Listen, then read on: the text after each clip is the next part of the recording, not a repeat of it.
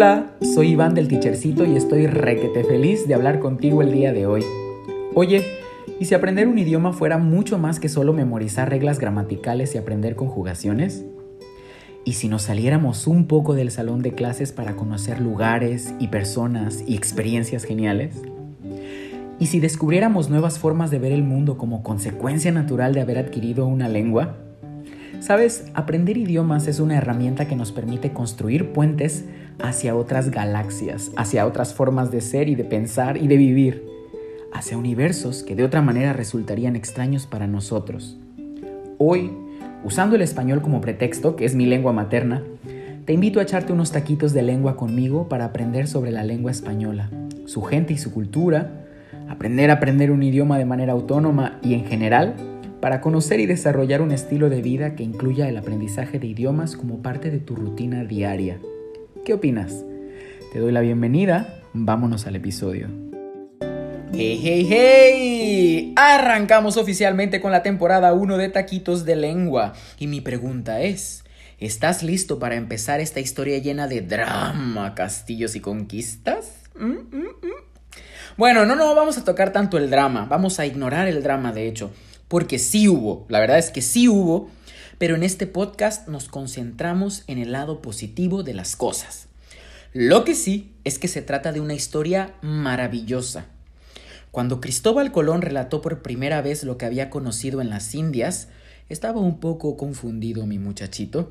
Según Francisco Moreno del Instituto Cervantes, una de las palabras que más veces repitió fue maravilla, porque maravilloso y fascinante le parecía todo lo que había visto en el Nuevo Mundo que no era nada nuevo, vale la pena mencionar, ya existía, pero ellos no sabían de su existencia ni de su belleza, obviamente.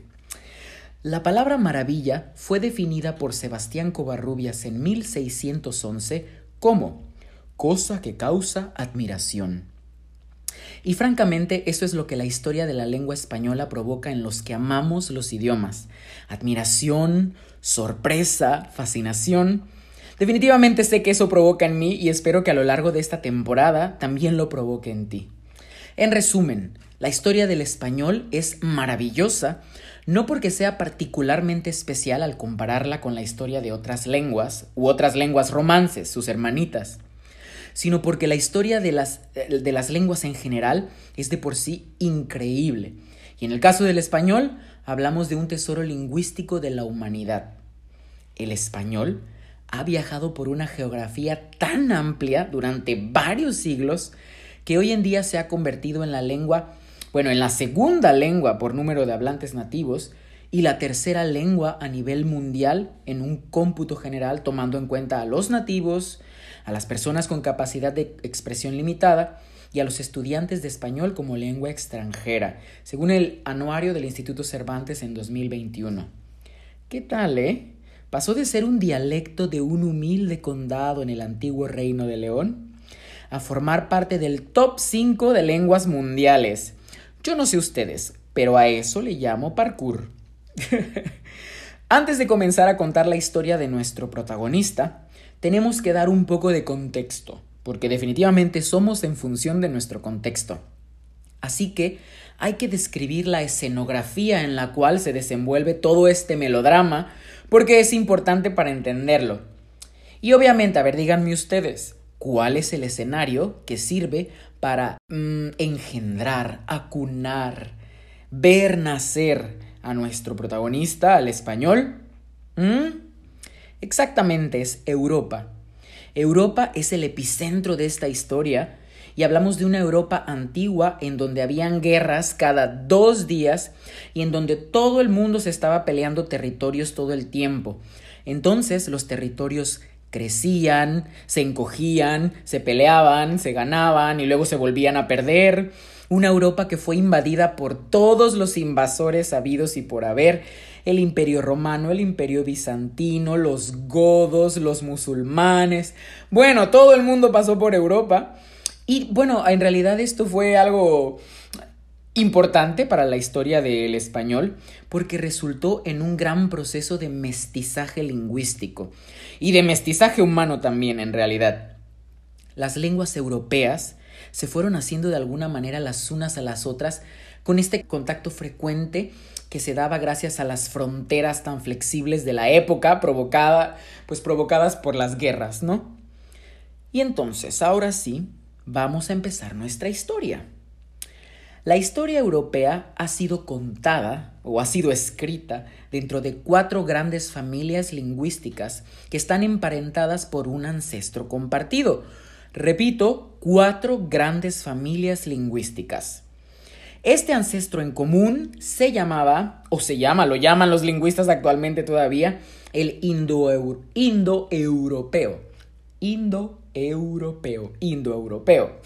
Vamos a decir que el indoeuropeo es algo así como el tatarabuelo del español, aunque si contamos todas las variantes que debieron existir en el medio de la historia entre el indoeuropeo y el español que conocemos hoy en día, quizás sería hasta el tatara, tatara, tatara, tatarabuelo. Pero bueno, el indoeuropeo fue una lengua común que en algún punto hablaron los primeros grupos sedentarios de la región y que poco a poco fue dando a luz a sus cuatro hijas lingüísticas, a sus cuatro familias. ¿Cuáles son estas familias? Familia número uno, la familia celta. Familia número dos, la familia itálica. Familia número tres, la familia germánica. Y familia número cuatro, la familia eslava. De estas cuatro familias se desprenden la mayor parte de las lenguas occidentales que conocemos hoy en día, por ejemplo, el inglés, el francés, el alemán, el ruso, el griego y el español, obviamente. Vamos a empezar a hablar de la familia celta. Solamente generalidades, ¿ok? ¿Ok? Porque no los quiero cansar. Pero bueno, la familia celta, digamos que era la hermana mayor de estas familias. Y se extendía por gran parte del continente europeo al principio, abarcando incluso el noroeste de la península ibérica, que hoy es España, imagínense.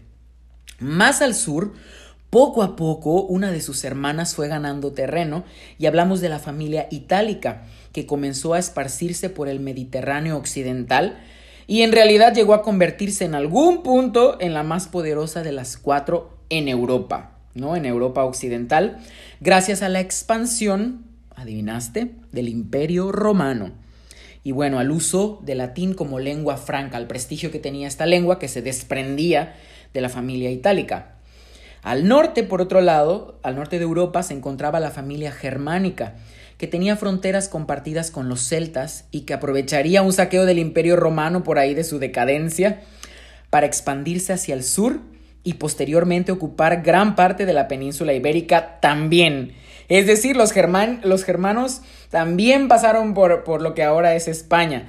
Les digo, ha sido territorio de todo el mundo.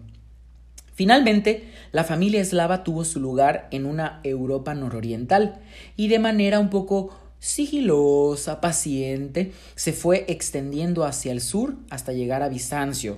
Hablamos del imperio bizantino, ¿no? Entonces, mi pregunta para ti, ¿a qué familia pertenece el español? Pues adivinaste, estoy seguro. Pertenece a la familia itálica.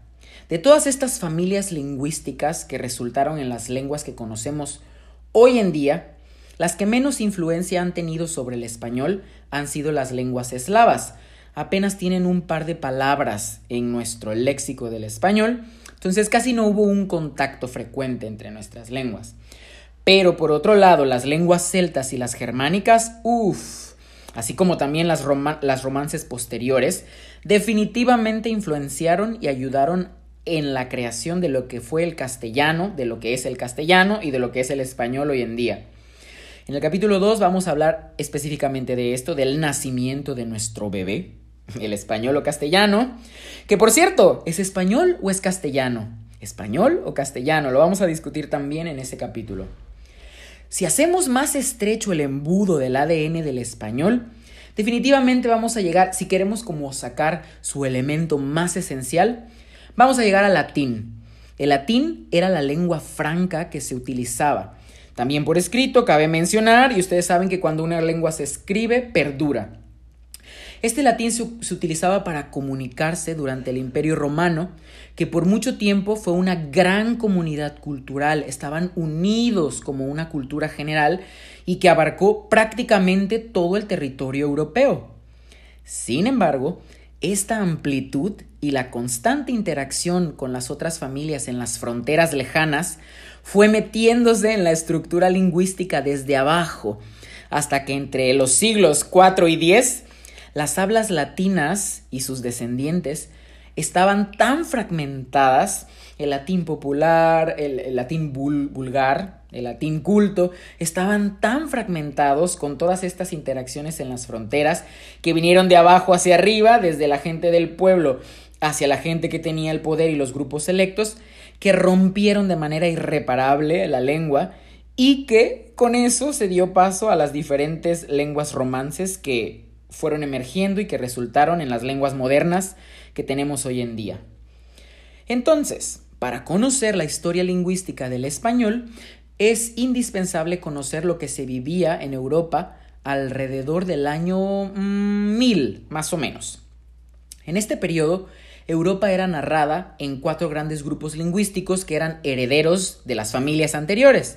Y hablamos ahora de el eslavo, el germánico, el celta y el nuevo romance, ¿no? Y de este romance se había desprendido el que vendría a ser, digamos, el papá del español. Y claro que sí, hablamos de el latín, es como el coprotagonista de esta historia. Entonces, el latín se había convertido en el idioma de la Iglesia occidental, de la política, de la cultura, de las artes, de los negocios, de la ciencia, en fin, de todo lo que era importante para la gente que era importante, ¿ok? Entonces, alrededor de estos siglos, alrededor del año 1000, fueron naciendo y creciendo diferentes dialectos, como por ejemplo el anglosajón, que es como el ancestro directo del inglés, el galés, el alemán, el provenzal o el bretón. También por aquí ya existía el vasco, cuyo origen, por cierto, es un poco incierto en la región porque no pertenece a ninguna de nuestras cuatro familias. Entonces, Toda la historia de Europa se escribía a base de conquistas y logros militares, de intercambios, ires y venires, que de alguna manera fueron cosechando nuevas variaciones lingüísticas, que, sorprendentemente para mí, siempre respetaron al latín como lengua común, como lengua de prestigio, como lengua franca. Por eso el latín está tan presente en las raíces de la mayoría de las lenguas occidentales. Ahora, sin embargo, sin embargo, el latín tuvo un punto ciego, y es lo que ya mencioné anteriormente, era utilizado por un grupo selecto de personas.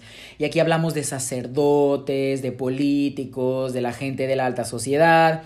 Entonces al pueblo realmente, y que además el pueblo era la mayoría de la población, llegaban versiones deformes, versiones distorsionadas de este latín y que además en la vida cotidiana, sobre todo en los viajes, en las travesías que se hacían y que cruzaban fronteras entre un, un imperio y el otro, pues fue un poco deformándose bastante en este contacto entre gente y gente, entre pueblo y pueblo, entre frontera y frontera, y pues conoció su fin de alguna manera del pueblo hacia las cortes, de abajo hacia arriba.